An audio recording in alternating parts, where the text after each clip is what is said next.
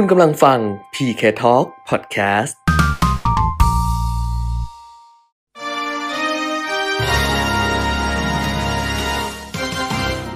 รายการเงินทองต้องรู้ โดยขวัญชนกวุฒิกุลและปิยมิตรยอดเมือง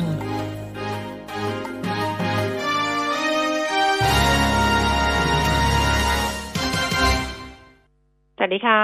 ต้อนรับคุณผู้ฟังทุกท่านนะคะ เข้าสู่ช่วงเวลาของรายการเงินทองต้องรู้ค่ะ วันนี้วันจันทร์ที่ 2 พฤศจิกายน 2563 นะคะ กลับมาพบกันเหมือนเดิมเป็นประจำทุกวันจันทร์ถึงวันศุกร์ตั้งแต่ 10 นาฬิกาถึง 11 นาฬิกาค่ะ FM 90.5 MHz แล้วก็ผ่านทางเว็บไซต์ smartbomb.co.th แอปพลิเคชัน smartbomb radio รวมถึง Facebook Live มิติข่าว 90.5 ด้วยค่ะ คุณผู้ฟังอยู่กับดิฉันขวัญชนกวุฒิกุลแล้วก็คุณปิยมิตรยอดเมืองนะคะ คุณเปียมิตรคะสวัสดีค่ะสวัสดีครับคุณขวัญชนกคุณผู้ฟังครับอ่าเอาเริ่มต้นเดือนใหม่กันนะ ก็เหลือครับอีกสองเดือนนะสำหรับปีอืมนี้นะคะ ลองมองย้อนกลับไปสิบเดือนแรกเนี่ยไม่มีใครมีความสุขหรอก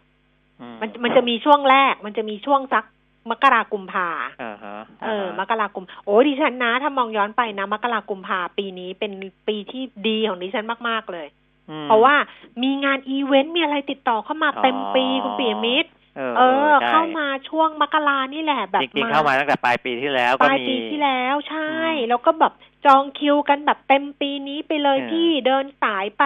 สิบเจ็ดจังหวัดทั่วประเทศไปอีเวนต์ไปอะไรอย่างเงี้ย อ่าฮะไปได้สองที่เออเออไปได้ตอนเดือนมีนาสองที่อืมแล้วก็ไปไหนไม่ได้อีกเลย อืมอืมก็นี่แหละพอเริ่มมีโควิดเข้ามา ค่ะ เออ เริ่มจากประเทศจีน นะครับ แล้วก็ไปทั่วโลกนะครับอืมประธานาธิบดีโดนัลด์ทรัมป์ก็ยังพูดถึงอยู่ตลอดเวลาว่ามันอืมมาจากจีนอืมนะจีนก็คงจะหมั่นไส้เหมือนกันนะครับ เออก็อ่าเพราะฉะนั้นในเรื่องราวของการเลือกตั้งประธานาธิบดีสหรัฐปลายปีนี้ถึงเป็นที่จับตามองทั่วโลกเหอนไม่กันปลายปีนี้อีกไม่กี่วันนี่วันไม่ที่กี่วันนี้เอออีกวันเออสองวันนี่แล้วเออือมนะกว่าจะรู้ผลเป็นทางการอาจจะธันวาแต่ว่าเราก็รู้ผลแบบ เบื้องต้นซึ่งก็อืมชัดเจนแหละนะอืมภายในอ่าเดี๋ยวเลือกตั้งเสร็จแล้วตั้งเสร็จอะ ก็ก็รู้เห็นแล้วแล้วล่ะ เออมตอนนี้เอ่อมากกว่าครึ่งหนึ่งนะไปใช้สิทธิ์ล่วงหน้าเรียบร้อยแล้วเกือบเกือบหกสิบเปอร์เซ็นแล้วล่ะอืมนะก็ที่เหลือที่จะเอ่อไปใช้สิทธิ์อีกนะก็คิดว่าถ้ามาลงคะแนนเยอะอาคนที่จะได้เปรียบก็คือโจไบเดนค่ะนะครับ เพราะว่าคนที่เป็นพลังเงียบเนี่ยส่วนใหญ่จะ เอ่อเขาเขาวิเคราะห์กันนะว่าไม่อืมเลือกประธานาธิบดีโดนัลด์ทรัมป์แต่ว่าก็ว่ากันว่าปีนี้การเลือกตั้งของสหรัฐอเมริกาเนี่ย จะมีคนมาใช้สิทธิ์เนี่ยสูงสุดเป็นประวัติการณ์เพราะว่ามีการใช้สิทธิ์ล่วงหน้ากันแบบว่าถล่มใช่ทลายเลยทีเดียวใช่ไหมคะใช่เอออ้าวอันนี้ต้องติดตามนะเพราะฉะนั้นสิ่งที่มันจะเกิดขึ้น หลังจากนี้ไปข้างนอก ก็คือเรื่องของโควิด -19 การแพร่ระบาดนะคะ อังกฤษก็ประกาศว่าล็อกดาวน์จะล็อกดาวน์หนึ่งเดือนนะ แล้วก็การแพร่ระบาดยังคงมีอยู่เดี๋ยวคุณปิ่มมิก็อัปเดตให้อ่าแล้วก็เรื่องของการเลือกตั้งประธานาธิบดีสหรัฐอเมริกาก็ต้องติดตาม เพราะว่าเมื่อก่อนอาจจะไม่ต้องติดตามเมื่อก่อนก็ติดตามเยอะแต่ว่าตอนหลังต้องติดตามเยอะมากเนื่องจากว่ามันจะมีผลกับเศรษฐกิจเอเชีย โดยเฉพาะจีนหรือว่าเราเนี่ยแหละ อย่างเงี้ยใช่มากยิ่งขึ้นแล้วก็ในบ้านเราเองก็ยังต้องติดตามเรื่องของการชุมนุม นะคะ ที่อ่าฮะเกิดขึ้นอย่างต่อเนื่องเหมือนกันอ้าวเริ่มไปต้นที่เดือนมาโควิดเรื่องหนักก่อนไหมอืมไปเลยค่ะอะ เหมือนเดิม เพราะว่าวันก่อนนี้ที่ตัวเลขติดเชื้อเพิ่มขึ้นวันเดียวสูงสุดเป็นประวัติการณ์เนี่ยนะล่าสุดก็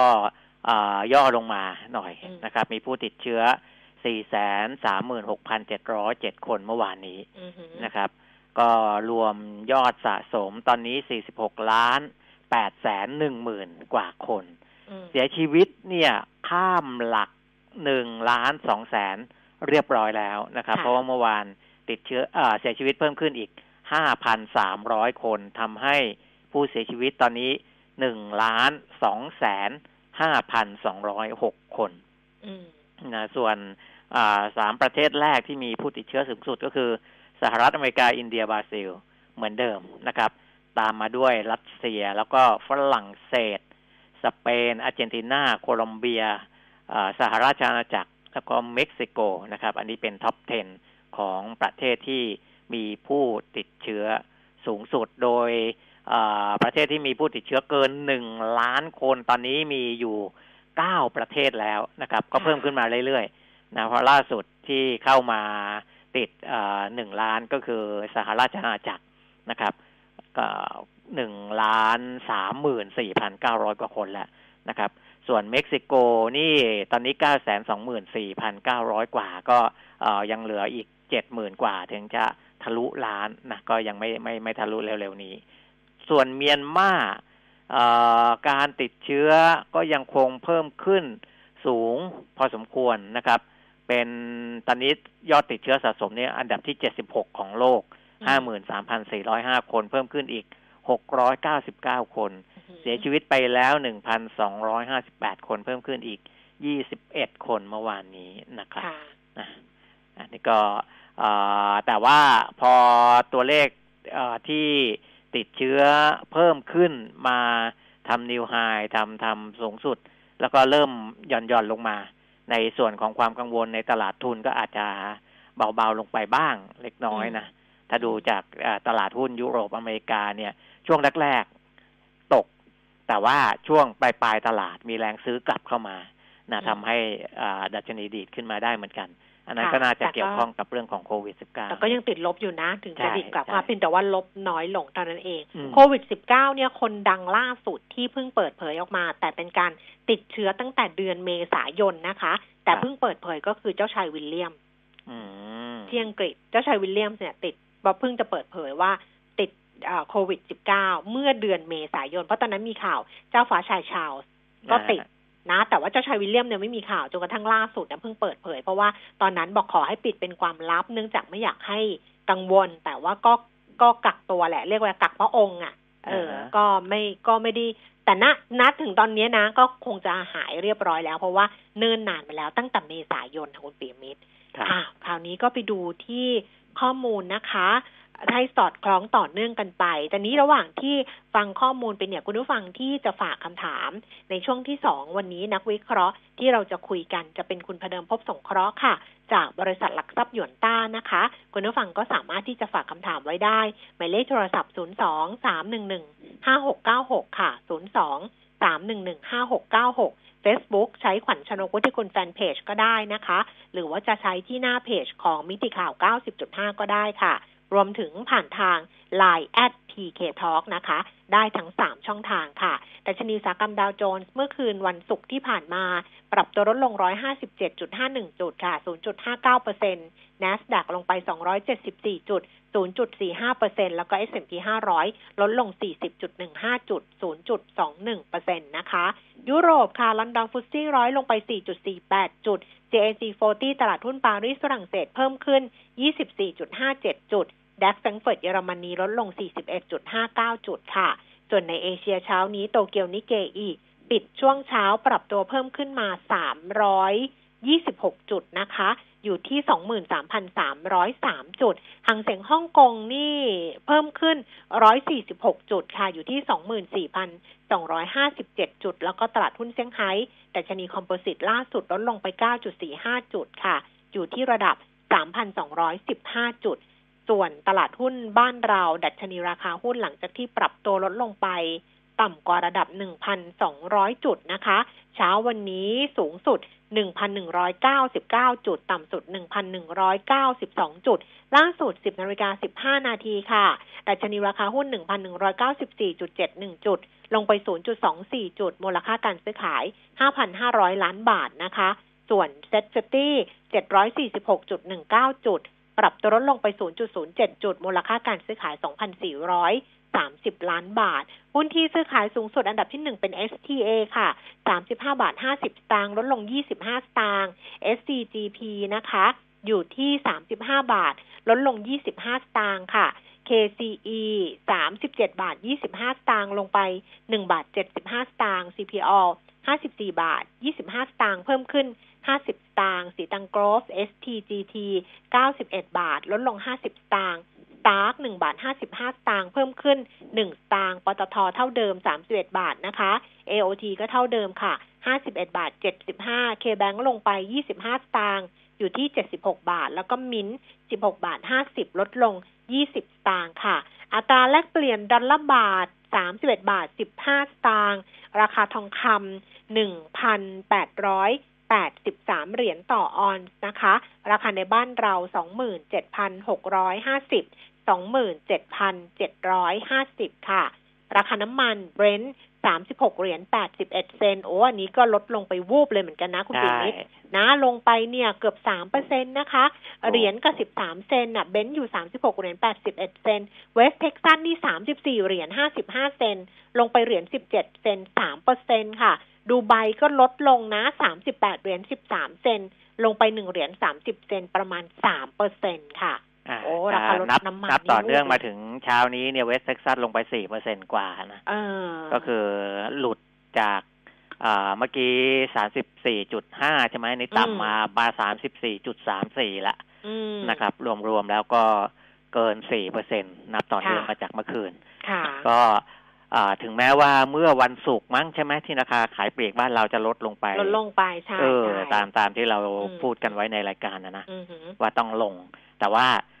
การที่ปรับแรงแบบนี้เนี่ย มีโอกาสลงได้อีกเออเพราะมันกระแทกเลยนะ อันเนี้ยใช่ใช่นะใช่อืมอันนี้ลงแรงกว่าอืมในช่วงที่ลงต่อเนื่องกันมาสองสามวันก่อนด้วยซ้อือหือำนะ มันก็เลยอ่ามีโอกาสที่จะส่งผลกระทบมาเร็วนะ ถึงอืมราคาขายปลีกบ้านเรา เพราะฉะนั้นก็ยังสามารถลงได้อีกนะครับค่ะสำหรับราคาน้ำมัน ค่ะ อ่าอ้าวคราวนี้เดี๋ยวนะคะ ว่ากันเรื่องของประเด็นข่าวที่จะต้องติดตาม ต้องบอกว่าข่าวเศรษฐกิจก็น้อยนะอืมมันมีเรื่องต่อเนื่องมาเออจากปลายสัปดาห์นะหลังจากที่เราจัดรายการไปแล้วเรื่องของการตัดสิทธิ์ GSP สินค้าไทยของสหรัฐอเมริกา นี่หลังจากเราจัดรายการไปแล้วอะไรคุณปีมิตรไม่ได้จัดนะวันศุกร์อะอ๋อวันศุกร์ไปบรรยายที่ราชมงคลพระนครลืมนะ ผมไปเออบรรยายข้างนอกนี่นะ ผมไม่ได้เออจัดนี่เนี่ยเออแล้วดิฉันก็บอกคุณผู้ฟังว่าเดี๋ยวถ้าเกิดว่าเขาอัดคลิปไว้อะเออ ก็อาจจะเอามาตัดแล้วส่งให้ในไลน์แอด PK ทองไงแต่ว่าอืไม่แน่ใจว่าน้องที่เขาถ่ายเสียงไว้ เสียงมันไม่ไม่ค่อยดี ไม่ดีใช่ไหมเพราะว่า เออเออเสียงเสียงมันก็จะถ่ายกล้องไกลห้องเนี้ยอืมใช่ใช่แล้วก็คือขนาดว่าผมผมอยู่บนเวทีแล้วก็เวลาอ๋อพูดไปก็จะพูดคุยกับอ่าน้องๆข้างล่างอะนะเออนักศึกษาที่ฟัง ก็ยังฟังน้องที่แล้วก็ให้ใช้ไมค์จ่อนี่แหละ ก็ยังเออฟังเขาพูดไม่รู้เรื่องเลยอ๋องั้นตั้งงั้นข้ามไปเถอะ เออเออเสียงงั้นมันข้ามน่าไปจะเถอะไม่ก็ได้ ขออภัยคุณผู้ฟังด้วยกันละกันเดี๋ยวรอบหน้าอืมถ้าเกิดยังไงนะคะ ค่อยมาครับฝากละกัน อะอืมไม่เป็นไร ก็ฮะเรื่องของ GSP สหรัฐอืมก็อ่าทางอธิบดีกรมการค้าต่างประเทศก็อ่าของกระทรวงพาณิชย์นะ คุณกีรติรัชโน ก็พูดให้สบายใจขึ้นนะครับว่าที่อ่าการถูกตัดสิทธิ์ อันเนี้ยเอ GSP เนี่ยมันเป็นสิทธิประโยชน์ทางด้านภาษีอืมนะครับ ไม่ได้หมายความว่าอ่าเราจะไม่สามารถนำเข้าสินค้าไปยังสหรัฐอะไรได้นะครับ เพียงแต่ว่าอ่าเข้าได้โดยอืมที่ภาษีที่เราเคยได้สิทธิพิเศษเนี่ย ก็จะหายไป 231 รายการอืมนะซึ่งใน 231 รายการเนี้ยปี 62 คือเขาให้สิทธิ์เรามา แต่ว่ามันไม่ได้ใช้ทั้งหมด นะครับ ที่ใช้จริงเนี่ย147รายการอืมในปี62ซึ่งค่ะ147รายการเนี้มูลค่าการนำเข้าของสหรัฐเนี่ย คิดเป็นประมาณ604ล้านดอลลาร์สหรัฐค่ะนะครับ แต่ว่าเราไม่ได้เสียหายทั้ง600ล้านดอลลาร์ค่ะมันเสียความเสียหายที่เพิ่มขึ้นจากการถูกถูกตัดสิทธิ์เนี่ย เราต้องไปดูที่ภาษีที่จะต้องจ่ายเพิ่มขึ้นเท่าไหร่นะครับเขาคำนวณมาแล้วประมาณ19ล้านดอลลาร์สหรัฐอืมนะก็ประมาณ600ล้านบาทอืม นะครับ ก็ก็อ่าแต่ว่าถ้าไปพูดถึงตัวเลขมูลค่าสินค้าทั้งหมดมันก็เป็นหมื่นล้านนะอืมนะอาจจะพูดกันถึงในระดับ25,000ล้านอะไรอย่างนี้ก็ แต่ว่าอ่าความเสียหายพูดถึงที่ว่ามูลค่าที่เสียหายหายไปจริงเออก็คือเออหกร้อยล้านบาท19ล้านดอลลาร์สหรัฐนะครับอ่าอะไรที่โดนกระทบบ้าง ก็พวกพวงมาลัยรถยนต์ล้อรถยนต์กระปุกเกียร์รถยนต์อืมนะกรอบโครงสร้างแว่นตากรอบพลาสติกเนี่ย อันเนี้ยอ่า ที่เราส่งเข้าไปให้เขาเคมีพันเกลือฟลูออรีน พวกที่นอนพวกฟูกที่ทำด้วยยางพารา หรือว่าทำด้วยพลาสติก พวกนี้โดนกระทบนะค่ะที่จะมีต้นทุนเพิ่มขึ้นจากภาษี พวกอลูมิเนียมเจือแผ่นบางอะไรพวกเนี้ยนะครับ ซึ่งอ่าถึงแม้ว่าจะเสียหาย 19 ล้านดอลลาร์ทางกระทรวงพาณิชย์เขาก็ไม่ได้ปล่อยวางนะอืมเขาก็พยายามอ่าพูดคุยเจรจากับสำนักงานผู้แทนการค้าสหรัฐอเมริกานะ USTR เนี่ยว่าอ่า จะแก้ปัญหาอะไรเพิ่มเติมได้ไหมอ่าที่จะทำให้ GSP กลับมาหรืออะไรอย่างนี้ก็คุยกันอยู่นะครับ ส่วนธุรกิจหรือ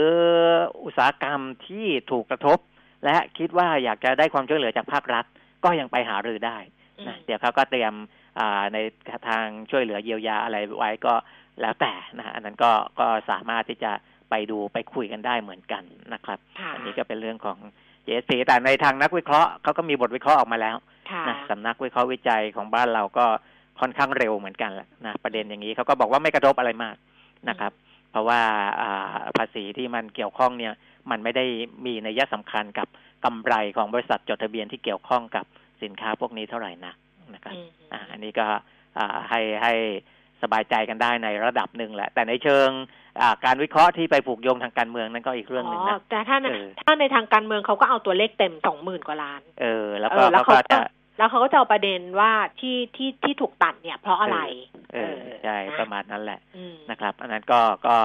อ่าแล้วแต่แต่เราในรายการเศรษฐกิจเราก็มองในมุมของเศรษฐกิจ นะครับ ว่ามันส่งผลกระทบมากน้อยแค่ไหนเราก็มองที่มันเป็นข้อเท็จจริงอะค่ะ เป็นเรื่องจริงอะเพราะว่าถ้าเอาการเมืองมามองเนี่ยนะมันหากันไม่เจอหรอก คนหนึ่งก็อยู่อีกฝากหนึ่งของถนนนี่คนหนึ่งก็อยู่อีกฝากหนึ่งของถนน แล้วถามว่าทั้งสองฝากเนี่ยมีข้อมูลที่อยู่ในมือเนี่ย พูดก็ถูกทั้งนั้นแหละใช่ไหมก็พูดก็ถูกว่าถูกตัดไปเท่านี้เท่านี้อะไรเงี้ยมันมันก็ถูกหมดแหละ แต่ว่าอันนี้เรามองในแง่ของผลกระทบทางเศรษฐกิจ เพราะว่ามันเกี่ยวกับเรื่องของการลงทุน แล้วก็อะไรที่มันเกี่ยวข้องแล้วก็ว่ากันไปตามนั้นนะคะ มันมีของกรุงเทพธุรกิจที่เขาทาบทสำรวจ เป็นผลสำรวจเป็นโพลของสองร้อย CEO อะคุณปีมิตรก็น่าสนใจนะคะ200 CEO องค์กรธุรกิจขนาดใหญ่หลากหลายกลุ่มที่กรุงเทพธุรกิจเขาสำรวจมานะคะ จะมีทั้งภาคการผลิตเกษตรพลังงานอสังหาริมทรัพย์ส่งออกการเงินค้าปลีกท่องเที่ยวรถยนต์ อุปโภคบริโภคแล้วก็ไอทีดิจิตอลอันนี้คือมันจะได้ครอบคลุมกลุ่มทั้งที่ กระทบกับไม่กระทบนะกับสิ่งที่เกิดขึ้น แล้วเห็นผลสำรวจที่มันเอามาใช้งานได้ได้มากขึ้น แต่นี้เขาก็บอกว่า CEO เกินครึ่งหรือประมาณ 57%เนี่ย มองการชุมนุมทางการเมืองจะส่งผลกระทบต่อภาพรวมเศรษฐกิจไทยเป็นอย่างมากทำให้ขาดความมั่นใจในการลงทุน การทำธุรกิจมีความเสี่ยงเพิ่มขึ้น และมีความไม่แน่นอนท่ามกลางวิกฤตที่ประเทศต้องเผชิญอย่างหนัก จากโรคระบาดโควิด ที่ยังคงอยู่และไม่มีวัคซีนในการรักษานะคะซ้ำเติมด้วยเสถียรภาพทางการเมืองของไทยที่มีความขัดแย้งรุนแรง ก็จะมีผลต่อการตัดสินใจลงทุน หรือการขยายกิจการรวมถึงความไม่มั่นใจของนักลงทุนต่างชาติ ส่งผลต่ออารมณ์การจับจ่ายใช้สอยของผู้บริผู้บริโภคในประเทศ ที่ไม่แน่ใจต่อภาวะเศรษฐกิจจึงหลีกเลี่ยง การใช้จ่ายที่ไม่จำเป็นนะ แล้วเขาก็ไปสำรวจอีกนะคะ อันนี้เป็นเรื่องการเมืองว่ามีผลกระทบนะ แต่นี้ถามเรื่องข้อเสนอแนะ ต่อทางออกวิกฤตประเทศ 66%ของ CEO 200 ท่านเนี่ยก็เสนอให้ถอยคนละก้าวหันหน้าเจรจาร่วมกันทั้งสองฝ่ายนะคะ รองลงมาก็คือให้แก้รัฐธรรมนูญนะคะ อีก 28%เซ็นเห็นสมควรบอกว่านายกรัฐมนตรีควรจะลาออก ส่วนอีก 20%เนี่ยเสนอว่าควรให้ยุบสภา หนึ่งในประเด็นที่ผู้ชุมนุมเรียกร้องโดยเฉพาะความจำเป็นในการแก้ไขรัฐธรรมนูญนะคะซีโอมากกว่า 77%มีความเห็นว่ามีความจำเป็นที่รัฐบาลควรจะแก้ไขรัฐธรรมนูญโดยให้เหตุผลว่า รัฐธรรมนูญฉบับปัจจุบันเนี่ยก่อให้เกิดปัญหาทั้งในวันนี้ และเกิดปัญหาในอนาคต แล้วก็การแก้เนี่ยก็เพื่อให้สอดคล้องกับภาวะปัจจุบันที่มีการเปลี่ยนแปลงเป็นการแก้ปัญหาในระยะยาว อีก 18%บอกว่าไม่จำเป็นต้องแก้ไขในตอนนี้ เพราะปัญหาเศรษฐกิจสำคัญกว่า ควรแก้ให้เร็วนะคะ และบางส่วนก็เชื่อว่ารัฐธรรมนูญไม่ใช่สิ่งสำคัญเพียงอย่างเดียว ที่จะนำพาประเทศไปข้างหน้า คุณภาพนักการเมือง ที่ได้โอกาสเข้ามามากกว่าเป็นสิ่งสำคัญ อันนี้เป็นความเห็นของซีอนะเรื่องของวิกฤตโควิด ที่เกิดขึ้น ก็บอกว่ามีความกังวลต่อการแพร่ระบาดของโควิด รอบสองเนี่ย เกือบ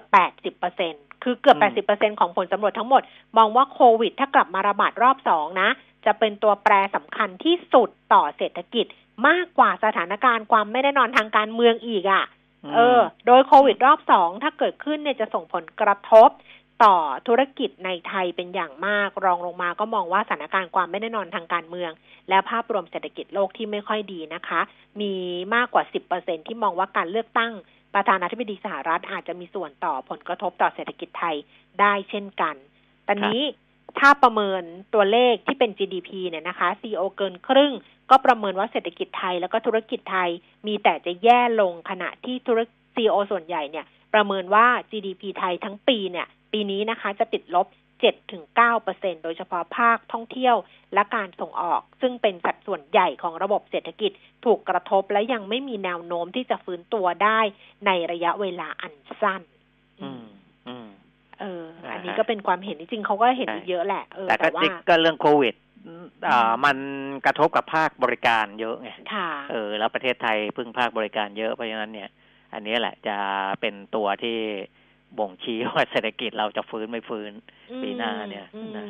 เออนะก็ก็ยากอยู่แต่ว่าเขาก็มองแบบนี้เพราะฉะนั้นเราจะเราจะไม่ค่อยเห็นกิจกรรมทางเศรษฐกิจเท่าไหร่เห็นไหมช่วงเนี้ยมคือถ้าเป็นภาคเอกชนเนี่ยจะนิ่งๆไปหมดเลยอ่าดิฉันว่าตอนแรกเขาก็ไกลมาสสุดท้ายเนี่ยเขาพยายามโหมนะ ตั้งใจว่าจะโหมนะ แต่พอครับเจอการเมืองพอเจอแล้วไม่แน่ใจเรื่องโควิดสิบเก้าเนี่ยเขาดึงดึงกลับกันหมดเลยคุณไปไม่เห็นไหมใช่ใช่เนาะ เออ เนี่ยมันอย่างเอ่อธุรกิจอสังหาริมทรัพย์ คุณบุญยงสกุลประธานกรรมการบริษัทโบ๊ทพัฒนาเนี่ยนะซึ่งเป็นผู้ประกอบธุรกิจโรงแรมและอสังหารายใหญ่ในภูเก็ต ก็เปรียบโควิด -19 เหมือนกับซูนามิเลยอืมนะครับ เพราะว่าเอ่อรายได้ 90ถึง95เปอร์เซ็นเนี่ยเอ่อมันไม่ใช่โรงแรมอย่างเดียวนะอืมถ้ายังเป็นอ่าจังหวัดท่องเที่ยวอย่างภูเก็ตเนี่ยมันอือหือกระทบไปหมดเลย 90ถึง95เปอร์เซ็นต์พึ่งพาการท่องเที่ยวอืม นะภาคอสังหาภาคอะไรโดนกันหมดนะครับ ก็เปรียบได้กับสึนามิเลยนะครับ ที่เกิดขึ้นเอ่อแล้วก็มีต่อเนื่องภาคอสังหานะครับ ก็แล้วก็ท่องเที่ยวเนี่ย คุณอิสระบุญยัง นายกกิตติมศักดิ์สมาคมธุรกิจบ้านจัดสรรนะผู้ทรงคุณวุฒิในคณะกรรมการจัดสรรที่ดินกลาง บอกว่าอ่าภาครัฐควรจะร่วมมือกับอาลีบาบาอืมเปิดตัวโครงการเที่ยวเมืองไทยกับชาวจีน นะคือคือทำไว้ก่อนอะพูดง่ายๆนะอืมจะทยอยเข้ามาหรืออะไรก็แล้วแต่แต่ว่าเอ่อถ้าไปจับมือเนี่ยแล้วก็ไปกระตุ้นนักท่องเที่ยวจีนอ่าโดยตั้งเป้าหมายเจ็ดล้านคน ให้จองออนไลน์ที่จะเข้ามาเที่ยวในเมืองไทยนะครับส่วนส่วน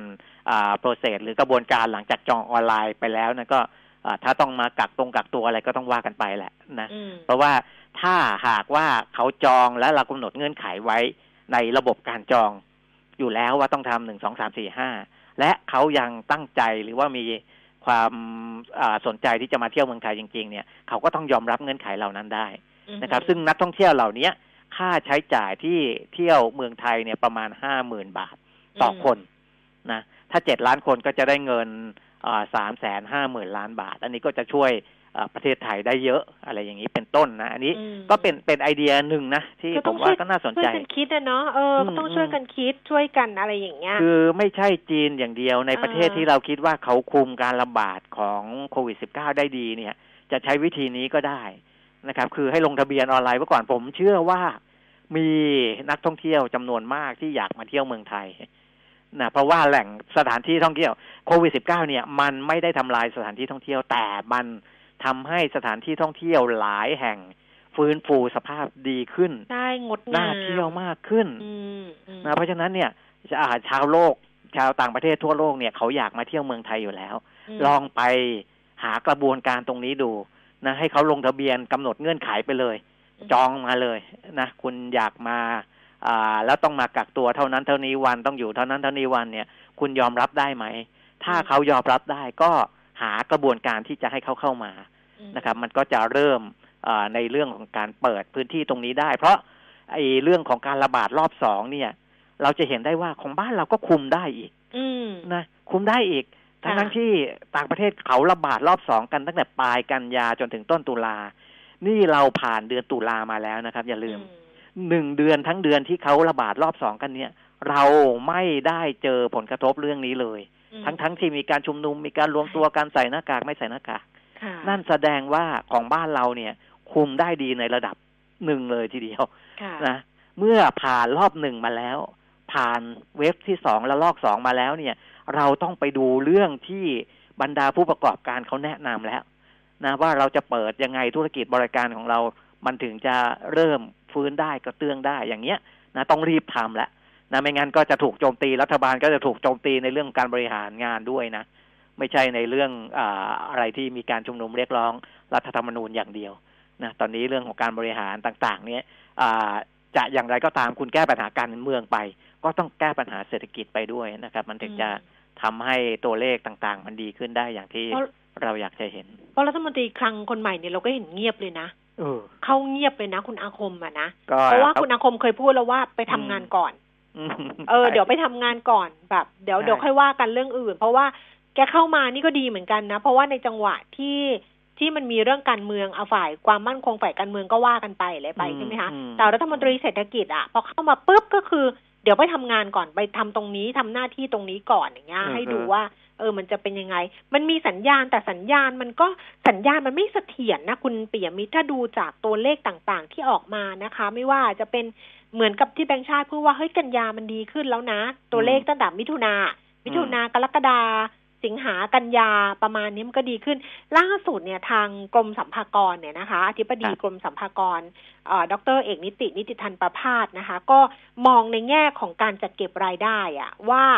การจะเก็บรายได้มันก็สะท้อนใช่ไหมสะท้อนไอ้ไอ้เศรษความความเป็นไปของเศรษฐกิจเหมือนกันตอนนี้กรมสัมภากรเขาบอกว่าการจะเก็บรายได้ของกรมสัมภากรเนี่ยน่าจะผ่านจุดต่ำสุดไปแล้วในช่วงไตรมาสที่สองของปีก็คล้ายๆ กับตัวเลขเศรษฐกิจเนี่ยนะคะ เพราะว่าในช่วงไตรมาสที่สองของปีปฏิทินที่ผ่านมาเนี่ยเป็นช่วง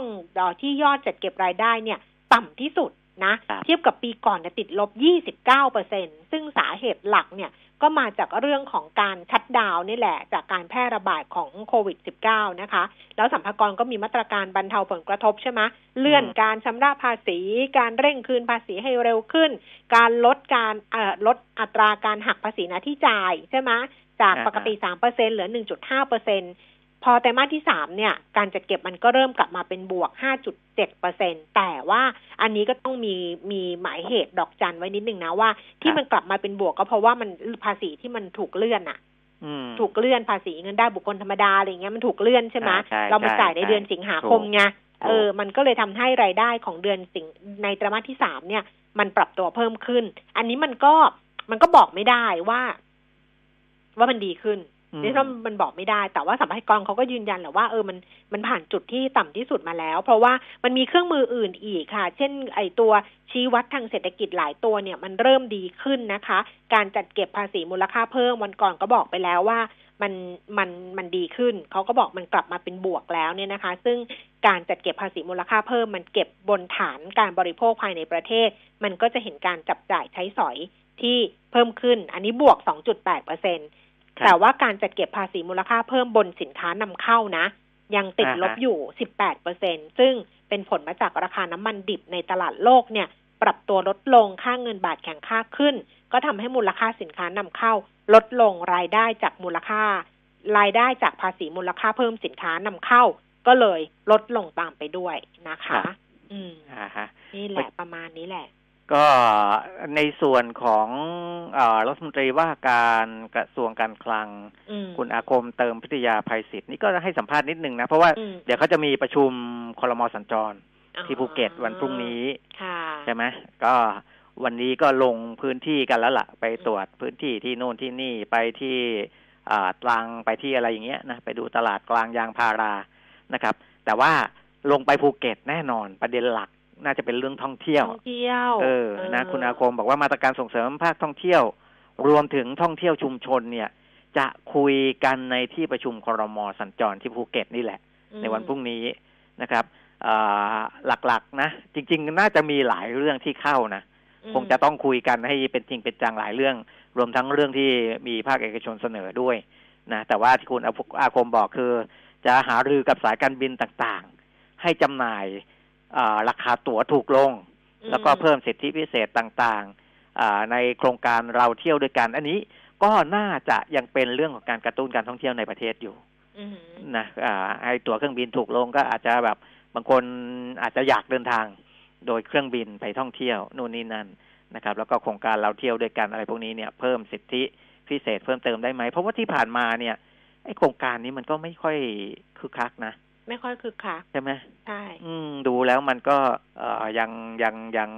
เอ่อกระตุ้นได้ไม่ค่อยเยอะอะอืมนะครับ แต่ว่าไอ้โครงการคนละครึ่งอะไรเนี้ย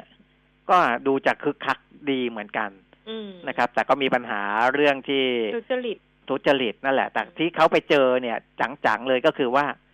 เออ เป็นประไม่ได้เภทำทไม่ได้ค้าขายไม่ได้ทำธุรกิจใช่ไหมไม่มีเออไม่มีสินค้าค้าขายแต่มีแอปสินค้า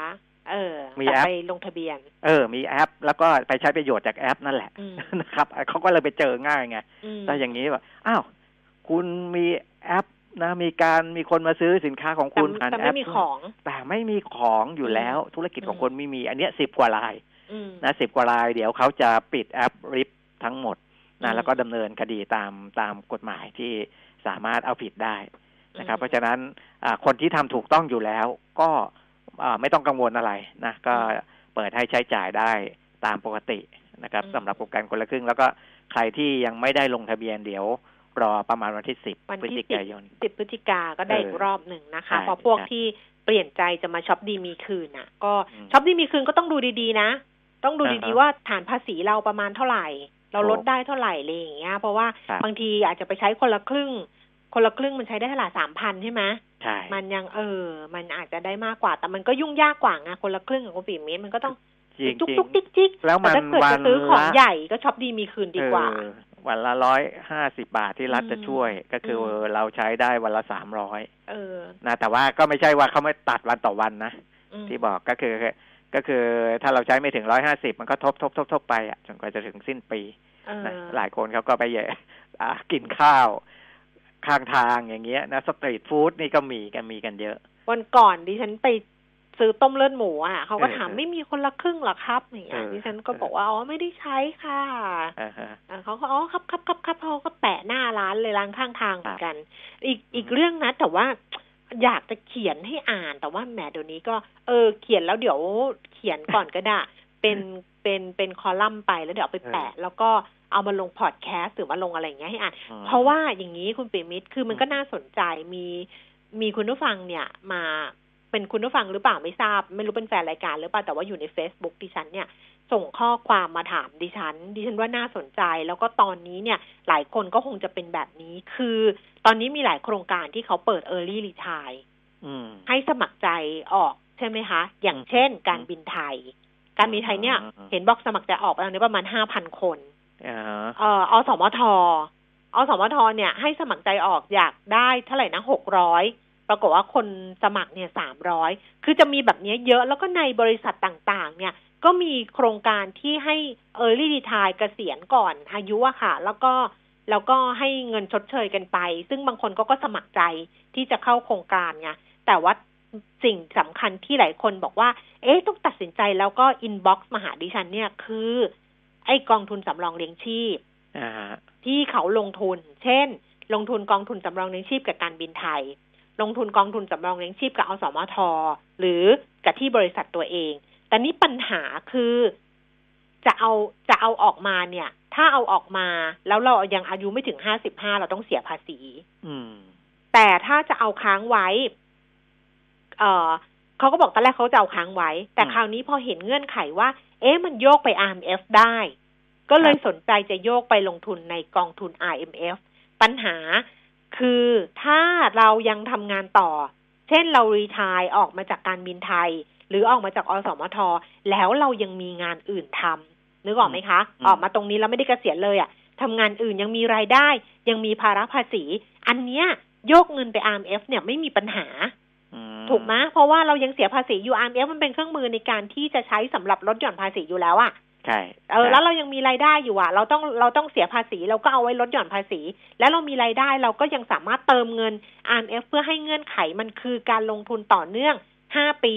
อืมเว้นปีเว้นปีได้แบบนี้ถูกไหมคะ แต่ใช่ปัญหาคือบางคนเกษียณเกษียณแล้วเกษียณเลยอืมคือไม่มีรายได้แล้ว ไม่ทำงานแล้วไม่อะไรแล้วอย่างเงี้ย แต่อยากเอาเงินโยกไป RMF ก็เลยถามว่าโยกไปเพื่อเออ ใช่ไหมหนึ่งใช่โยกไปเพื่ออะไรโยกเพไปราะว่าเพื่อกองที่มีนโยบายแบบ IMF เนี่ย เป็นกองทุนเปิดทั่วไป ก็มีอยู่แล้ว ไม่ใช่อืมไม่ใช่โยกออกกองทุนเปิดทั่วไปก็ไม่ได้ออออเพราะว่าออคุณติดมีเงื่อนขายไขเลยเรื่อใช่งไหมห้าสิบห้าปีเออเออถูกไหมคุณติดใช่เงื่อนไขเรื่องอายุคุณยังไม่ถึงห้าสิบห้ามคุณต้องเสียภาษี เพราะฉะนั้นเนี่ยคุณมีสองทางเลือกก็คือเอาเงินไว้ที่เดิม จนกว่าจะอายุ55คือในกองทุนสำรองเลี้ยงชีพ หรือโยกไปที่ RMF เพื่อให้มันเกิดความต่อเนื่องอ๋อ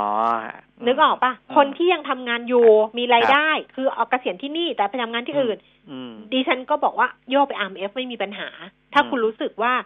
คุณโยกไปแล้วคุณรู้สึกสบายใจกว่า เพราะว่าอ่ากองทุนสำรองเลี้ยงชีพเราลาออกมาแล้วก็อาจจะดูแลเราไม่ดีติดต่อนู่นนี่นั่นอ่าลำบากเราไม่ใช่พนักงานแล้วอะไรอย่างนี้ว่าไป แต่ถ้าเกิดเกษียณแล้วเกษียณเลย ไม่มีรายได้แล้ว ไม่ต้องมีภาระภาษีแล้ว จะโยกไปทำไมอืม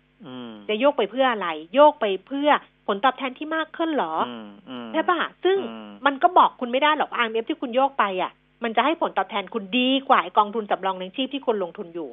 ใช่ใช่ไหมคะ เพราะฉะนั้นเนี่ยถ้าเราไม่มีรายได้แล้ว เราเกษียณแน่ ๆ แล้ว เราไม่เลยแล้ว เราอย่าไปสร้างเงื่อนไขเพิ่มอืมเราก็เอามันไว้ในกองทุนสำรองเลี้ยงชีพเดิมของเรานั่นแหละ จนกว่าเราจะอายุห้าสิบห้า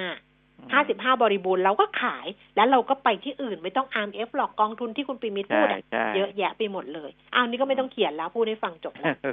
เออแค่นั้นแหละเอออ่าแต่ว่าอาจจะเขียนในมุมมองอื่นเพิ่มเติมขึ้นก็ได้ครับอันนี้ก็ฝากไว้สำหรับบางท่านที่ฟังรายการอยู่แล้วก็เอ้ย ฉันอยู่ในเคสนี้พอดีอะไรอย่างเงี้ยก็จะได้เอาไปคิดต่อกันนะคะ อะตอนนี้เอาละคำถามอย่าแผ่วค่ะ เดี๋ยวช่วงที่สองเราจะคุยกับคุณพเดิมพบนะคะ ใครจะฝากเข้ามาก็ศูนย์สองสามหนึ่งหนึ่งห้าหกเก้าหกเฟซบุ๊กขวัญชนกวุฒิกุลแฟนเพจ แล้วก็ไลน์แอด PK Talk ให้เวลาคุณปิ่มมิตรครึ่งนาทีสำหรับขอบคุณเรื่องหนังสือ เพราะว่าคุณยังไม่ได้ขอบคุณเลยเราปิดอ๋อจ็อบการขายเรียบร้อยแล้วนะคะ ไม่ครับมีหนังสือเหลืออีกแล้วค่ะอะก็ใช้เวลาหนึ่งเดือนนิดๆนะครับสำหรับการขาย หนังสือจับจังหวะลงทุนหุ้นแบบไหนปังแบบไหนพังนะการที่ขายดิบขายดีนี่ก็คือการสนับสนุนจากคุณผู้ฟังรายการนี้เป็นหลักแหละอืมนะครับ เพราะว่าช่องทางอื่นเนี่ยก็มีบ้างแต่ไม่ได้มาก เท่าคุณผู้ฟังรายการเงินทองต้องรู้นะครับ ก็ขอบคุณทุกท่านที่สนับสนุนนะถ้ามีงานอะไรใหม่ ๆ ก็ฝากสนับสนุนกันต่อไปด้วยนะครับ ขอบคุณมากครับ ค่ะเอาละค่ะวันนี้ขอบพระคุณคุณปิ่มมิตรครับค่ะสวัสดีครับ สวัสดีค่ะ ช่วงหน้ากลับมาคุยกันกับคุณพเดิมพบนะคะ ฝากคำถามรอไว้เลยเดี๋ยวกลับมาค่ะ อยากมีสุขภาพที่ดี อยากกินดีอยู่ดี อยากมีอากาศที่ดี ทุกความอยากจะเป็นจริงได้ แค่เราลงมือปลูก เพราะชีวิตที่ดีคือชีวิตที่มีต้นไม้อยู่ล้อมรอบ ปลูกแล้วแชร์ เพื่อส่งต่อแรงบันดาลใจสู่อนาคตที่เป็นจริง มาร่วมปลูกเพื่อเปลี่ยนไปพร้อมกัน ปลูกที่ใจ เปลี่ยนเพื่อเมืองปตทสารพลังสู่ความยั่งยืน AAS Auto Service ผู้นำเข้าและตัวแทนจำหน่ายปอร์เช่อย่างเป็นทางการ พบมาคันใหม่ เริ่ม 4.9 ล้าน AAS the name you can trust 08 01 911 911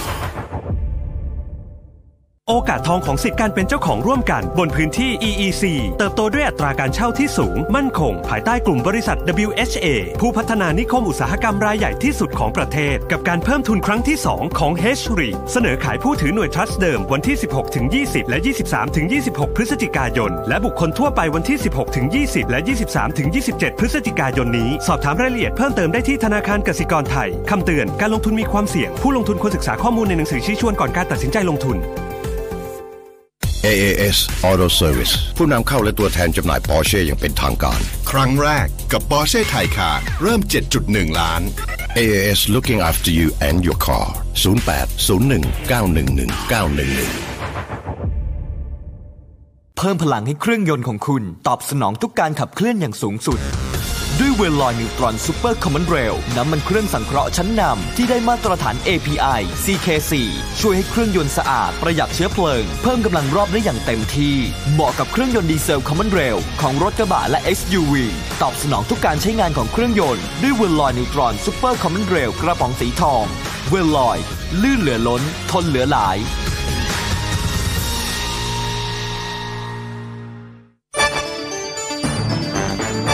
มิติข่าว 90.5 สะท้อนทุกเรียมมุมของความจริง สนับสนุนโดย น้ำมันเครื่องเวลลอย ลื่นเหลือล้น ทนเหลือหลาย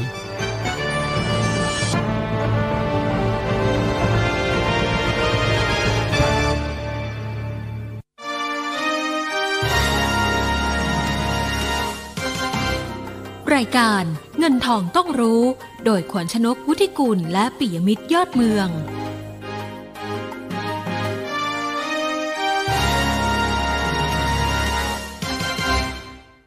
สิบนาฬิกา46 นาทีนะคะ ช่วงที่ 2 ของเงินทองต้องรู้ค่ะคุณผู้ฟังอยู่กับดิฉันขวัญชนกนะคะ ดูภาพรวมการซื้อขายของตลาดหุ้นไทยล่าสุด เดี๋ยวเราคุยกันกับคุณพดมพบสงเคราะห์จากหยวนต้านะคะ ใครจะเพิ่มเติมคำถามก็ฝากไว้ได้ทั้ง 3 ช่องทางค่ะดัชนีราคาหุ้น 1,195จุด69จุดนะคะ เพิ่มขึ้น0.74จุด มูลค่าการซื้อขาย9,390ล้านบาท แล้วก็เซ็ต50 746.33 จุดเพิ่มขึ้น 0.07 จุด มูลค่าการซื้อขาย 4,347 ล้านบาทค่ะ คุณประเดิมพบรอสายเรียบร้อยแล้วนะคะ คุณประเดิมพบคะสวัสดีค่ะ ครับ สวัสดีครับ ค่ะ วันนี้มูลค่าการซื้อขายก็บางๆเหมือนกันนะฮะอืมก็บางมาหลายแปลเดือนว่าแล้วเหรอเขาหลายเดือนคือแคบแคบๆอะนะฮะก็คือเทรดแคบๆในเชิงที่ลงซึมแบบลงเรื่อยค่ะๆนะครับ ก็คือเป็น เพราะส่วนหนึ่งก็หุ้นไทยนั้นค่อนข้างจะแข็งแรงน้อยกว่าตลาดในภูมิภาคนะครับ นั่นคือในอดีตนะครับ เพราะเรามีปัญหาเรื่องทางการเมืองในประเทศนะทำให้เรา discount จากทางฝั่งของอินโดนีเซียฟิลิปปินส์หรือว่าใน emerging market สัก 8-10%นะครับ แต่ณวันนี้นะครับ มองว่าผลในเชิงของการเมืองกับหุ้นไทยเนี่ย คงไม่เยอะเหมือนสมัยก่อนแล้วนะครับ เพราะส่วนหนึ่งก็คือถ้าเปรียบเทียบฮ่องกงกับในสมัยก่อนก็คือในส่วนของเอเชียเหนือ นะครับเขาก็ลงมาประมาณสัก8-10%นะครับมันก็เลยมองว่าณตอนนี้หุ้นไทยไม่ได้บอกว่าดีนะก็คือว่าจะขึ้นลงตามภูมิภาคแหละนะครับ เมื่อก่อนเวลาเราลงก็ลงมากกว่า เวลาขึ้นก็ขึ้นน้อยกว่านะครับแต่ตอนนี้ก็คือว่าจะไปเซนติเมนต์เดียวกัน นะครับเราไม่ถึงการประกาศตัวเลขเศรษฐกิจของไทยอันหนึ่งก็คือตัวเลข PMI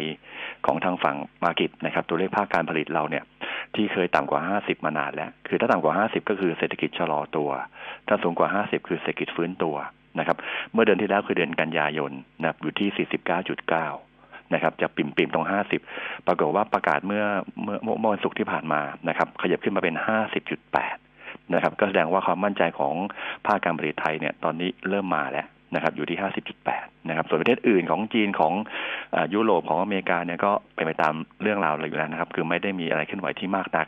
นะครับ ก็อาจจะมีเด่นก็คือยุโรปนะครับ เด่นหรือเด่นทางลงนะฮะ ซึ่งจะมีผลต่อในเรื่องของกลุ่มอิเล็กทรอนิกส์นะครับ ก็อาจจะขึ้นได้ช้าลงนะครับมันหุ้นไทยก็โอเค perform ได้ดี ส่วนหนึ่งก็คือน่าจะนี้ไปคือตัวเลข PMI ภาคการผลิตที่ดีขึ้น ภาคของต่างประเทศนะครับ เรื่องของโควิด -19 ความจริงแล้วมองเป็นบวกก็ได้ มองเป็นลบก็ได้นะครับ แต่ผมอยากผมมองเป็นบวกแล้วกันก็คือว่า ในตอนนี้คือคนที่ติดเชื้อนะครับอย่างของยุโรปอเมริกาค่อนข้างจะมากขึ้นนะครับ ความกังวลตรงนี้อาจจะมีผลทำให้การลงทุนของสินทรัพย์เสี่ยงในยุโรปอเมริกาก็อาจจะน้อยลงนะครับแล้วกลับมาในประเทศในแถบ emerging market แต่หุ้นยังไม่ขึ้นมากนักนะครับ แต่ว่าค่าเงินสกุลเงิน emerging market โดยเฉพาะในตัวเอเชียนะครับถ้าเทียบกับดอลลาร์เนี่ยแข็งค่าขึ้น นะครับแต่ว่าโฟโฟเริ่มมาแล้วนะครับรวมถึงอ่าถ้าดูผลอ่าโพลจากการเลือกตั้งอเมริกานะครับ ล่าสุดก็คือไบเดนยังนำอยู่ว่าทั้ง8เปอร์เซ็นโดยเฉลี่ยนะครับ ซึ่งแน่นอนว่า emerging market ก็จะดีขึ้นเหมือนกันนะครับ แถวตอนนี้ยังไม่ดีนะก็คือนั่นคือเซนติเมนต์หลังจากที่เลือกตั้งก็คือเดี๋ยววันพุธเราคงทราบแล้วนะครับอ่าแต่ว่าจุดที่มาแบบนี้ทำให้ราคาสินค้าโภคภัณฑ์เนี่ยหลายตัวนะครับ ลงหมดเลย นะครับดอลลาร์แข็งค่าขึ้น สินค้าโภคภัณฑ์ก็เลยปรับลงนะครับทำให้ในกลุ่มของพลังงานนะครับและกลุ่มปิโตรเคมี วันนี้ก็อาจจะลดลงนิดนึงนะครับกลุ่มที่ลงหนักวันนี้คือกลุ่มอิเล็กทรอนิกส์นะครับอย่างที่ผมบอกเมื่อสักครู่นี้ก็คือว่าในภาพของตัวยุโรปนะครับที่ชะลอตัวอย่างเห็นได้ชัดนะครับนั้นตัวของอเรื่องนี้ก็เลยปรับตัวลดลงนะครับแต่ว่าสิ่งที่มัน ภาพของสินค้าโภคภัณฑ์ที่ปรับลงเนี่ยมีอยู่อันเดียวที่ขึ้นนะครับก็คือราคาแก๊สธรรมชาตินะครับที่ปรับตัวสูงขึ้นส่วนอื่นเนี่ยน้ำมันตอนนี้โห West Texas เนี่ยอ่าไม่ต้องมองผลในเรื่องของ OPEC non-OPEC แล้วนะครับก็เอาเรื่องของไบเดนนั่นแหละนะครับที่มีผลทำให้ราคา West Texas แต่ตอนนี้อยู่ที่ 34.45 เหรียญต่อบาร์เรล นะครับนั้นน้ำมันก็อาจจะขึ้นยากนิดหนึ่งคงต้องรอหลังจากอ่าเลือกตั้งจบไปก่อนแล้วกันนะครับนั้นในภาพสรุปทั้งหมดก็คือว่าณวันนี้คือมองเป็นกลางเชิงบวกเล็กๆนะครับสรุปเลยมองเป็นกลางเชิงบวกกับหุ้นไทยนะฮะนะครับอ่าแล้วก็ความกังวลอันหนึ่งที่คนอาจจะพูดถึงเหมือนกันคือเรื่องของไทยนะครับที่โดนอเมริกาตัดสิทธิ์ JSP ค่ะ231 รายการนะครับ817 ล้านเหรียญสหรัฐ นะครับคือถ้ามองในเชิงของอดีตที่ผ่านมา เราเคยโดนมาครั้งหนึ่งก็คือ26ตุลาคมปี 62 นะครับแล้วมีผลก็คือเดือนเมษาปีหกสามปรากฏว่าวันที่ยี่สิบเนี่ยหุ้นตอนเปิดก็ลงนิดนึงนะครับแต่หลังจากนั้นก็คือขึ้นศูนย์จุดสองเปอร์เซ็นตนะครับคือถ้าบอมองอดีตก็คือว่า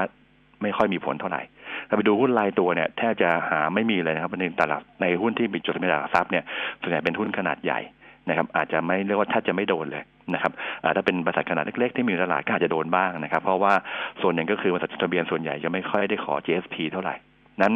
มองภาพของการตัดสิน GSP ณวันนี้ผลกระทบในเชิงลบนาน่าจะไม่มีนะครับมันหุ้นไทยก็เทแคบๆ ตรงแนวรับก็คือ 1188 แนวต้านก็คือ 1203 หรือ 1213 ถ้าผ่านไปได้นะครับ ตรงกับเส้นค่าเฉลี่ย 10 วัน นั้นผมมองกรอบการเคลื่อนไหวคือ 1188 ถึง 1213 ในสัปดาห์นี้ นะครับก็แสดงว่าหุ้นที่เลือกก็คงเป็นเลือกเป็นหลายตัวมากกว่านะครับแล้วก็ดูเทคนิคประกอบมากกว่าที่จะดูแบบโอ้ไปหาหุ้นทั้ง sector เลยนะครับอย่างเช่นกลุ่มพลังงานเมื่อกี้แตะไปแล้วนะผมชอบบ้านปูนะครับเพราะว่าราคาแก๊สที่ปรับตัวขึ้นนะครับราคาถ่านหินยังลงนะฮะแต่ราคาแก๊สเนี่ยส่วนใหญ่คือตอนนี้คือคนมองบ้านปูเป็นหุ้นแก๊สธรรมชาติแล้วนะฮะไม่ได้เป็นหุ้นถ่านหินเหมือนก่อนแล้วนะครับงั้นก็ราคาหุ้นเนี่ยผมมองว่าจะเริ่มไซด์เวย์อัพ นะครับสัปดาห์ที่แล้วลงมาแล้วแตะแนวรับทีดีตรงเส้นค่าเฉลี่ย 10 วันก็คือ 6 บาท 50 ตอนนี้ 6 บาท 75 นะครับแล้วน่าจะรีบาวไปที่เส้น 200 วันนะครับอยู่ที่ 7 บาท 3 7 7บาท 30ตรงนั้นจะเป็นแนวต้าน ในตัวที่หนึ่งเก็งกำไรกับเรื่องของราคาแก๊สส่วนตัวหนึ่งก็คือเก็งกำไรกับประเด็นในเรื่องของตัวโควิดด้วยนะครับ แล้วก็ประเด็นเรื่องของอการเข้าซื้อกิจการของปูนซีเมนต์ไทยนั่นคือ AJ นะครับ เพราะปูนซีเมนต์ไทยเข้าไปซื้อ AJ 40 ล้านหุ้นราคาเฉลี่ยคือ 17 จุดหนึ่งห้าบาทต่อหุ้นนะครับก็แสดงว่าในภาคของ packaging เนี่ยปูนซีเมนต์ไทยคงมาช่วยเสริมตัวตัวเอเจนะครับรวมถึงเอเจทุกคนทราบว่าทำได้ประโยชน์จากโควิดนะครับคือทำตัว face shield นะครับหรือว่าตัวภาพของตัวแผ่นฟิล์มนะครับก็ทำให้ perform ของ AJ ในอนาคตถ้าเก็งกำไรกับเรื่องของโควิด -19 ก็ดูน่าสนใจ เทคนิคนะครับ ตอนนี้ก็เมื่อวาน สุกนะครับเหวี่ยงนิดนึงนะครับ วันนี้ก็มาแตะตรงแนวรับพอดีที่ 18 บาท 80 นะครับ มีโอกาสในการดิดตัวขึ้นไป 20 บาท 50 ตรงนั้นเป็นแนวต้าน ก็วันนี้ชอบ 2 ตัวแล้วกันก็คือบ้านปูแล้วก็ AJ ครับค่ะต่อที่คำถามของคุณผู้ฟังนะคะ ท่านแรกถามทิสโก้ค่ะ บอกว่าทิสโก้จะซื้อที่ราคาเท่าไหร่ จะลงทุนสักสองถึงสามปีค่ะฮะก็ซื้อตรงนี้เลย นะครับว่าผลผลก็ถือว่าใช้ได้นะครับถ้าลงทุนสองถึงสามปีนะครับแต่สั้นๆเนี่ยผมคิดว่ากลุ่มธนาคารพาณิชย์นะครับจะเริ่มอ่าเรียกว่าดาวไซด์จำกัดแต่ถามว่าทำไมก็คือว่าณตอนนี้คือในภาพของตัวผลตอบแทนพันธบัตรโลกเริ่มขึ้น ผลตอบแทนพันธบัตรไทยเริ่มทรงตัว อยู่ตั้งสิบปีหนึ่งจุดสามเปอร์เซ็นบวกลบที่หน่อยนะครับก็ไม่ค่อยลงไปตรงนี้ไม่ค่อยไม่ค่อยลงแล้วนะครับแสดงว่าหุ้นในกลุ่มธนาคารพาณิชย์จะเริ่มดีขึ้นนะครับโดยเฉพาะส่วนต่างดอกเบี้ยนะครับที่ผ่านมาทิสโก้กับประเด็นเรื่องของเงินปันผล นะครับที่เด่นกว่าตัวแบงก์ขนาดใหญ่อื่นๆเนี่ยมันก็เลยปรับตัวขึ้นมาจากมาแถวหกสิบสองบาทห้าสิบขึ้นมาที่ตอนที่เจ็ดสิบเอ็ดบาทโดยประมาณนะครับ มันก็คือว่าถ้าซื้อถือยาวซื้อได้เลยนะครับ แต่ว่าถ้าเบื่อซื้อถือสั้นรอย่อนิดนึงนะครับ ที่หกสิบเก้าบาทห้าสิบถึงเจ็ดสิบาท ตรงนั้นจะเป็นแนวรับครับ ค่ะเอ่อ STGT สีตังโกฟนะคะ เข้าซื้อได้ไหมที่ราคาเท่าไหร่ คือถ้าเบื่อจะชอบประเด็นในเรื่องของตัวได้ประโยชน์จากตัวโควิด -19 เนี่ยผมคิดว่าตัว STGG อาจจะดูอ่าเป็นมุมของการเทรดดิ้งมากกว่า เพราะส่วนหนึ่งราคาเนี่ยมันก็อาจจะแพงไปนิดนึงนะครับถ้าเทียบกับตัวในภาพของการเติบโตของเขาในอนาคตนะครับผมกับชอบตัวสีตังมากกว่านะคือตัวแม่นะครับคือถือหุ้นตัว STGT ด้วย แล้วก็ราคายาง ผมคิดว่าในระยะกลางยังปรับปรับขึ้นนะแต่ว่าระยะสั้นเนี่ยราคายางตอนนี้ลงนะลงคือลงจากตัวที่พีคลงมานะครับอันเดอร์ถามชอบผมชอบตัวแม่มากกว่านะครับแต่ถ้าแบบโอเคว่าอยากจะเล่นตีมเรื่องของโควิด -19 นะครับก็รอย่อตรงมาที่ 87 บาท50นะครับตรงนั้นจะเป็นแนวรับนะครับรอย่อดีกว่านะครับส่วนแนวต้านอยู่ที่ 95 บาทครับ ค่ะ SCGP ควรรับที่ราคาเท่าไหร่คะ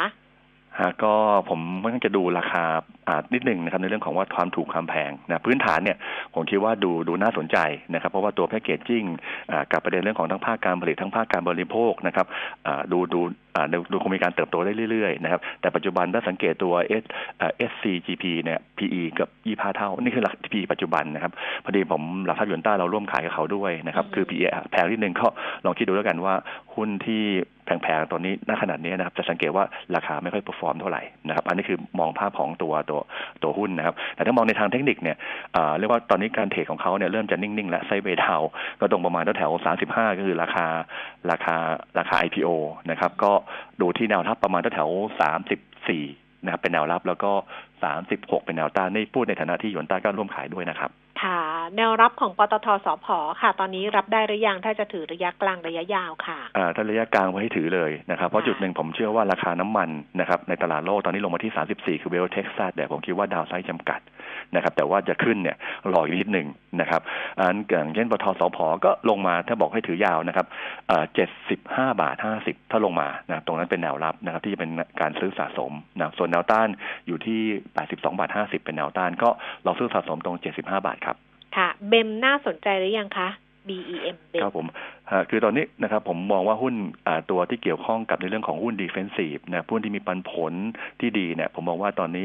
เรียกว่า upside ค่อนข้างจะ ไม่ค่อยไม่ค่อยมีเท่าไหร่แต่ก็จุดหนึ่งผมยังเชื่อว่าภาพของผลตอบแทนพันธบัตรไทยที่เริ่มทรงตัวแล้วนะครับแล้วอาจจะขึ้นในอนาคตเนี่ยทำให้หุ้น defensive คือหุ้นที่ไม่ตกต่ำตามเศรษฐกิจนะครับแล้วก็ปันผลใช้ได้นิดนึงนะครับหรือปันผลคือ X บาทเนี่ยคิดว่าประมาณประมาณการค่อนข้างง่ายนะครับอันแบบพวกเนี้ยจะดูราคาหุ้นเนี่ยไม่ค่อย perform เท่าไหร่นะครับก็คือถ้ามองเป็นระยะกลางเนี่ยผมเฉยๆนะแต่มองเป็นระยะสั้นเนี่ยอาจจะมี rebound สั้นๆ เพราะว่าราคาลงมาเยอะนะครับแล้วก็มีแถวๆประมาณตั้ง 8 บาทถึง8บาท30เนี่ยเรียกว่า trade มาตรงนี้สักระยะหนึ่งนะครับถ้าเล่นเร็วของเบมต้องทะลุ8บาท30นะถ้าไม่ทะลุเนี่ยผมคิดว่าราคาจะวิ่งแถวเนี้ย8บาทถึง8บาท30ถ้า8บาท30ทะลุได้เป้าหมายในการ rebound คือ8บาท70ตรงนั้นจะเป็นแนวต้าน ถ้าหลุด8บาท technical ดูไม่ดีครับ ค่ะ กลับไปที่บ้านปูนิดนึงถ้ามีอยู่ซื้อเฉลี่ยดีไหมคะฮะก็ซื้อเฉลี่ยหรือซื้อเพิ่มนะฮะนะครับซื้อเพิ่มนะฮะก็คือว่าถ้าเกิดไม่มีก็น่าซื้อนะครับ ตรงแถวๆนี้นะครับแถวๆหกบาทแปดสิบนะครับอ่า แนวรับแนวรับคือหกบาทเจ็ดสิบนะครับก็ผมคิดว่าสั้นๆ ก็คือเป้าหมายในการ rebound เส้นสองร้อยวันนะครับเจ็ดบาทสามสิบดูกันอีกทีหนึ่งเพราะว่าตัวของหุ้นในกลุ่มพวกเนี้ยนะครับจะเล่นตามตามกรอบมากกว่าครับ ค่ะ BTSGIF นะคะ BTSGIF ต้นทุน 9 บาท 45 บอกราคาลงมามากค่ะ ราคาจะลงไปถึงเมื่อไหร่ขอแนวรับ และควรซื้อเฉลี่ยไหมคะฮะก็คือถ้าเล่น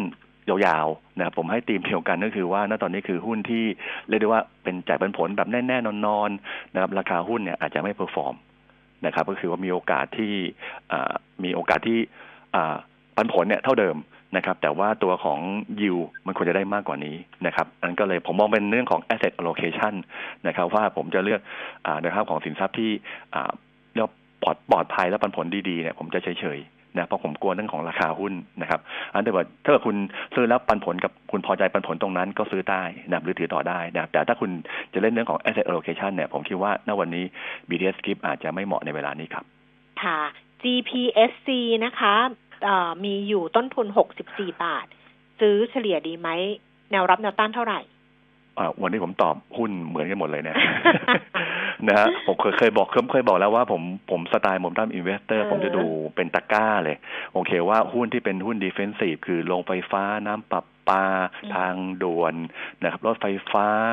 นะครับไหนๆพูดแล้วกองทุนอสังหาริมทรัพย์กองทุน REIT นี่คือแก๊งเดียวกันที่คือหุ้น defensive อืมจะขึ้นได้ดีตอนที่นะครับตอนที่ผลตอบแทนพันธบัตรเริ่มจะสไลด์ลง คือเศรษฐกิจเริ่มจาก peak มากๆ แล้วเริ่มชะลอตัว ในทางกลับกันตอนนี้เศรษฐกิจแย่มากๆ แล้วกำลังจะฟื้นตัว แต่ไม่รู้เมื่อไหร่นะนะก็ตรงเนี้ยก็แสดงว่าคนก็มองนำไปข้างหน้าแล้วเฮ้ยมันจะเกิดอะไรขึ้นก็คือ ผลตอบแทนพันธบัตรไทยควรจะขึ้นนะนะครับอย่างสิบปีเนี่ย เคยถ้าจำกันได้คือสมัยก่อนเนี่ยนะสมัยก่อนก็คือช่วงของก่อนที่หุ้นอะพวกนี้จะขึ้นเนี่ยตอนนั้นยิวไทยเนี่ยอยู่ที่สามเกือบสามเปอร์เซ็นไม่น่าเชื่อ นะครับก็คือช่วงของปี 60 นะครับ ตอนนี้อยู่ที่